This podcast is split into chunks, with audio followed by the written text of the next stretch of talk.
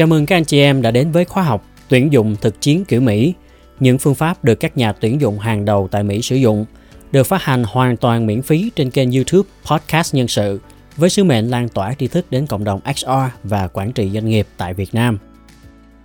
Thưa các anh chị em, xây dựng chân dung ứng viên là một quy trình được áp dụng bởi các nhà tuyển dụng chuyên nghiệp tại Mỹ. Lấy cảm hứng từ quy trình xây dựng chân dung khách hàng của bên kinh doanh và nổi bật nhất là từ HubSpot. Vậy thì chân dung ứng viên là gì? Chúng ta sẽ cùng nhau tìm hiểu.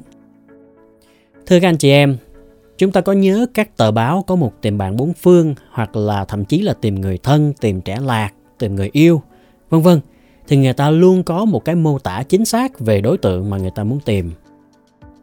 Như là người đó cao bao nhiêu, nặng bao nhiêu, số đo ba vòng, mặt mũi như thế nào, tính tình ra sao, rồi trình độ học vấn, có các sở thích gì, vân vân để người ta xác định những ai có những đặc điểm này thì người ta sẽ ưng ý hơn và có cơ hội tiến đến với nhau nhiều hơn.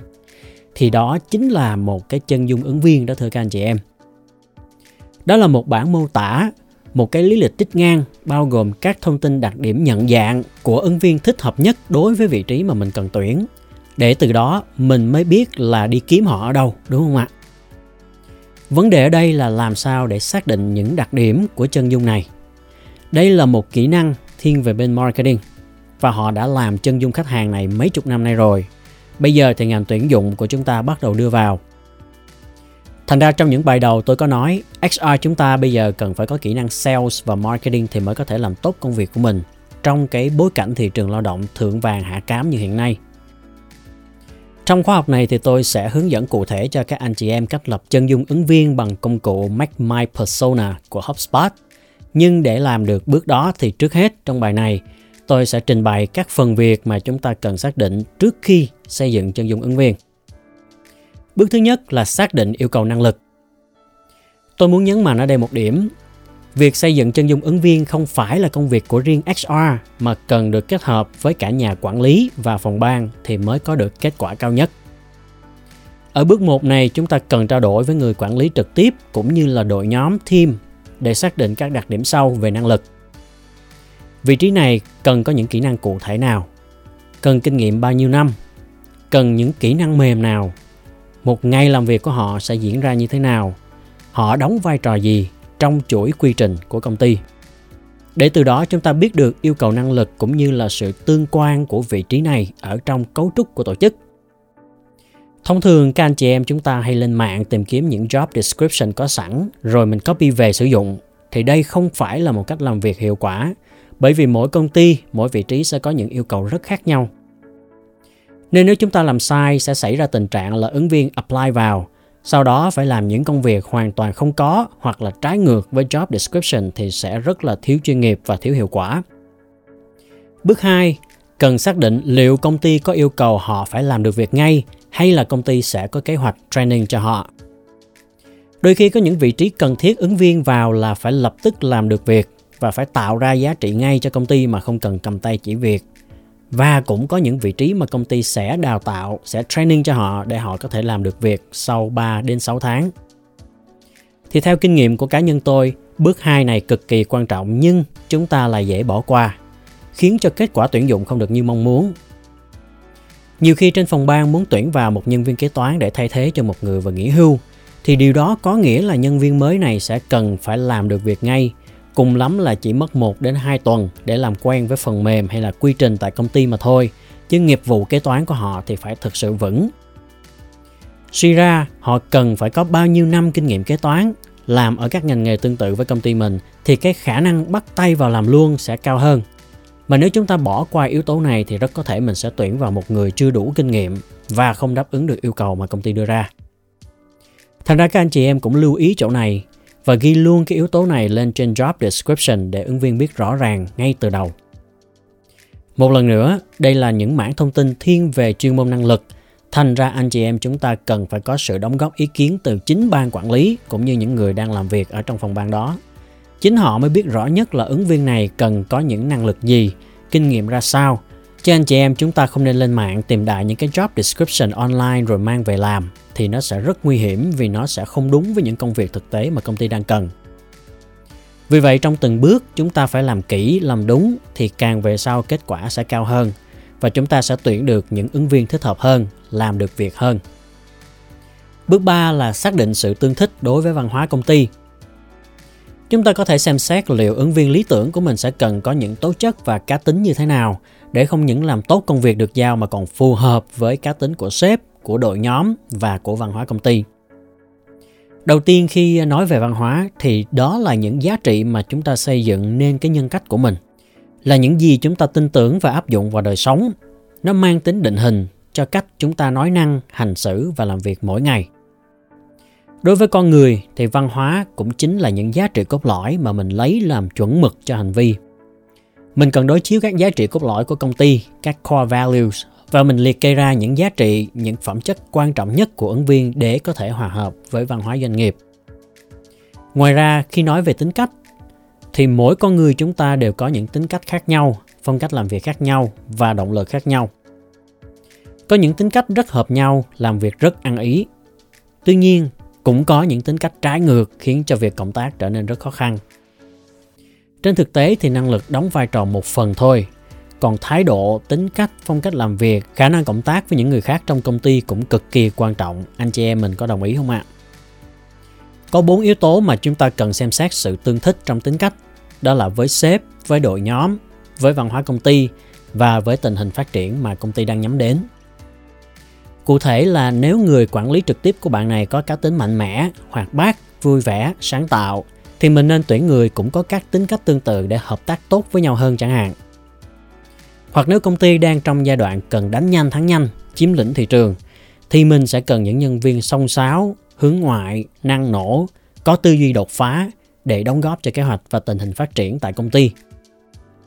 Chúng tôi thường sử dụng các hệ thống tính cách DISC, DISC MBTI và Big Five trong bước này để xác định sự tương thích của ứng viên đối với sếp và đồng nghiệp, cũng như là đối với văn hóa công ty và tình hình phát triển. Đây sẽ là những công cụ hữu hiệu góp phần cho chúng ta tuyển dụng được người thích hợp về mặt tính cách đối với văn hóa công ty. Hơn 90% các công ty, các tập đoàn tại Mỹ sử dụng các hệ thống này trong tuyển dụng, đào tạo và phát triển nhân sự.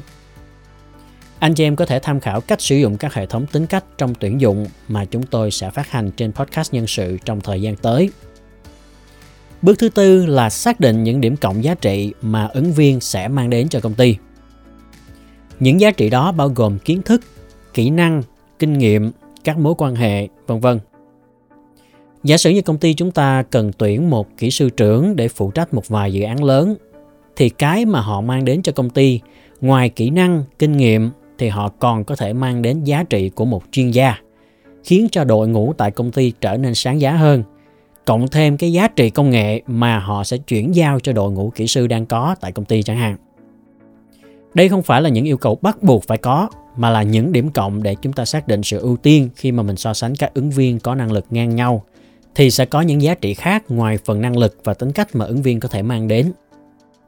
Giống như là mình đi ăn cơm tấm sườn bì chả có hai quán cơm bán ngon như nhau nhưng mà một quán thì tặng thêm cho mình ly cà phê sữa đá chẳng hạn thì mình sẽ chọn cái quán này rồi đúng không ạ? Trong tuyển dụng thì ứng viên có thể có những điểm cộng rất giá trị cho công ty như sau. Trình độ ngoại ngữ, kinh nghiệm làm việc ở các công ty lớn hoặc là các công ty nước ngoài, các mối quan hệ rộng nhất là đối với giới chuyên gia, chuyên môn kỹ thuật cao trong các ngành nghề đặc thù.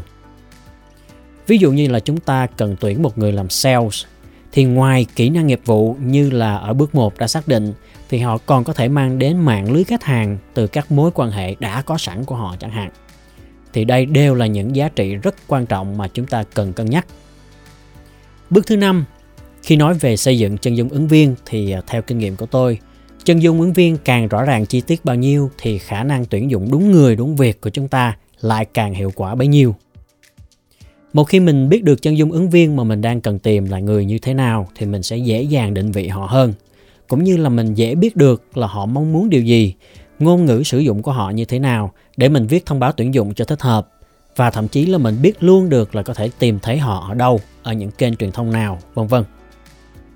Đối với tuyển dụng thì để làm tốt được công việc của mình, các anh chị em cần áp dụng các chiến thuật và các kỹ năng của marketing vào vì à, xét dưới một góc độ thực tế thì các anh chị em chúng ta đang quảng bá cho vị trí này và khách hàng của anh chị em chính là ứng viên. Thành ra nếu mà mình muốn thu hút ứng viên thì mình phải biết cách quảng bá. Đây là mô hình tôi học từ HubSpot, một công ty chuyên về inbound marketing rất nổi tiếng ở Mỹ cũng như trên thế giới. Theo mô hình này thì các anh chị em hãy đầu tư thêm thời gian để tìm hiểu các thông tin rất quan trọng về ứng viên như sau. Chúng ta có 4 mảng thông tin chính. Thứ nhất là thông tin về đối tượng, demographics, bao gồm tỷ lệ phân bố giới tính. Giả sử như thông thường ở vị trí này thì sẽ có đông nam giới hơn hay là nữ giới chiếm đa số. Độ tuổi trung bình của họ là bao nhiêu? Nơi sinh sống, ở trung tâm thành phố, ở ngoại ô hay là ở các vùng nào? Mức thu nhập hiện tại của họ là khoảng bao nhiêu? Tình trạng hôn nhân, đã có gia đình chưa hoặc là quan điểm về hôn nhân như thế nào? Vì khi mình viết job description hoặc là khi mình điêu lương thì mình có thể đưa ra những quyền lợi rất thực tế vào. Giả sử như mình cho phép đi làm theo giờ linh hoạt vì người ta có thể có nhu cầu đưa đón con cái đi học chẳng hạn. Hoặc là mình cung cấp các gói phúc lợi có liên quan đến gia đình thì chắc chắn sẽ mang tính cạnh tranh cao hơn so với các công ty không nắm bắt được nhu cầu thực tế mà ứng viên tiềm năng của họ đang phải đối mặt. Thứ hai là thông tin về năng lực, qualifications, bao gồm là trình độ học vấn, các kỹ năng, ví dụ như là đôi khi chúng ta tìm thấy ứng viên trong các workshop kỹ năng mềm hoặc các lớp nghiệp vụ đang được tổ chức rất nhiều cả online lẫn offline. Số năm kinh nghiệm, chức vụ hiện tại của họ có thể là gì? Vì rất có thể họ đang đảm nhận một vị trí ở một công ty khác chứ chưa hẳn là họ đang thất nghiệp. Ví dụ như là mình tuyển kế toán trưởng có thể ứng viên tiềm năng của mình là những chuyên viên kế toán ở các công ty khác và họ đang muốn có cơ hội thăng tiến nhưng mà công ty của họ không có lộ trình phù hợp. Thì nếu như mình nắm bắt được điều này thì mình sẽ dễ dàng tiếp cận và tuyển dụng họ qua bên mình hơn. Thứ ba là mục tiêu và sở thích, goals and interest. Mục tiêu nghề nghiệp của họ là gì? Những người cầu tiến mà không được hướng dẫn về lộ trình thăng tiến hoặc là không được đáp ứng về nhu cầu phát triển chuyên môn thì họ rất có khả năng đầu quân qua công ty khác. Sở thích của họ là gì? Ví dụ những ai làm nghề design thì rất thích các trang forum hoặc là Facebook group về thiết kế, mỹ thuật, kiến trúc, vân vân. Mình có thể đăng tuyển hoặc là tìm thấy những ứng viên đắt giá ngay trên các trang cộng đồng này. Và cuối cùng là các kênh truyền thông mà họ thường dùng. Họ thường xem các website, các trang tin tức nào Họ thường dùng các mạng xã hội, các diễn đàn nào. Họ thường dự các event, các workshop, các buổi hội thảo nào. Khi xác định được các kênh truyền thông này thì chúng ta có thể đăng thông báo tại các kênh mà ứng viên của mình thường vào, thì khả năng của họ thấy tin tuyển dụng của mình sẽ cao hơn. Trên đây là bốn mảng thông tin quan trọng mà chúng ta cần nắm khi xây dựng chân dung ứng viên. Rồi chúng ta sử dụng cái chân dung này để xác định nguồn ứng viên tiềm năng của mình đang ở đâu, và sau đó có chiến lược phù hợp để thu hút cũng như là tuyển dụng họ. Sau khi có đầy đủ các thông tin như trên thì chúng ta có thể bắt tay vào để xây dựng cái chân dung ứng viên bằng công cụ Build My Persona của HubSpot. Và tôi sẽ trình bày cách làm cụ thể trong bài giảng kế tiếp để các anh chị em cùng nắm và thực hành được ngay. Các anh chị em đừng quên đăng ký kênh để được cập nhật miễn phí các bài giảng kế tiếp, cũng như là các bài podcast chia sẻ về nghiệp vụ quản trị nhân sự theo đúng chuẩn quốc tế. Rất hữu ích trong việc nâng cao trình độ nghiệp vụ của chúng ta. Rất cảm ơn sự ủng hộ của các anh chị em đã dành cho podcast nhân sự để chúng ta cùng nhau tiếp tục thực hiện sứ mệnh lan tỏa tri thức đến cộng đồng tại Việt Nam. Hẹn gặp lại các anh chị em trong các bài tiếp theo.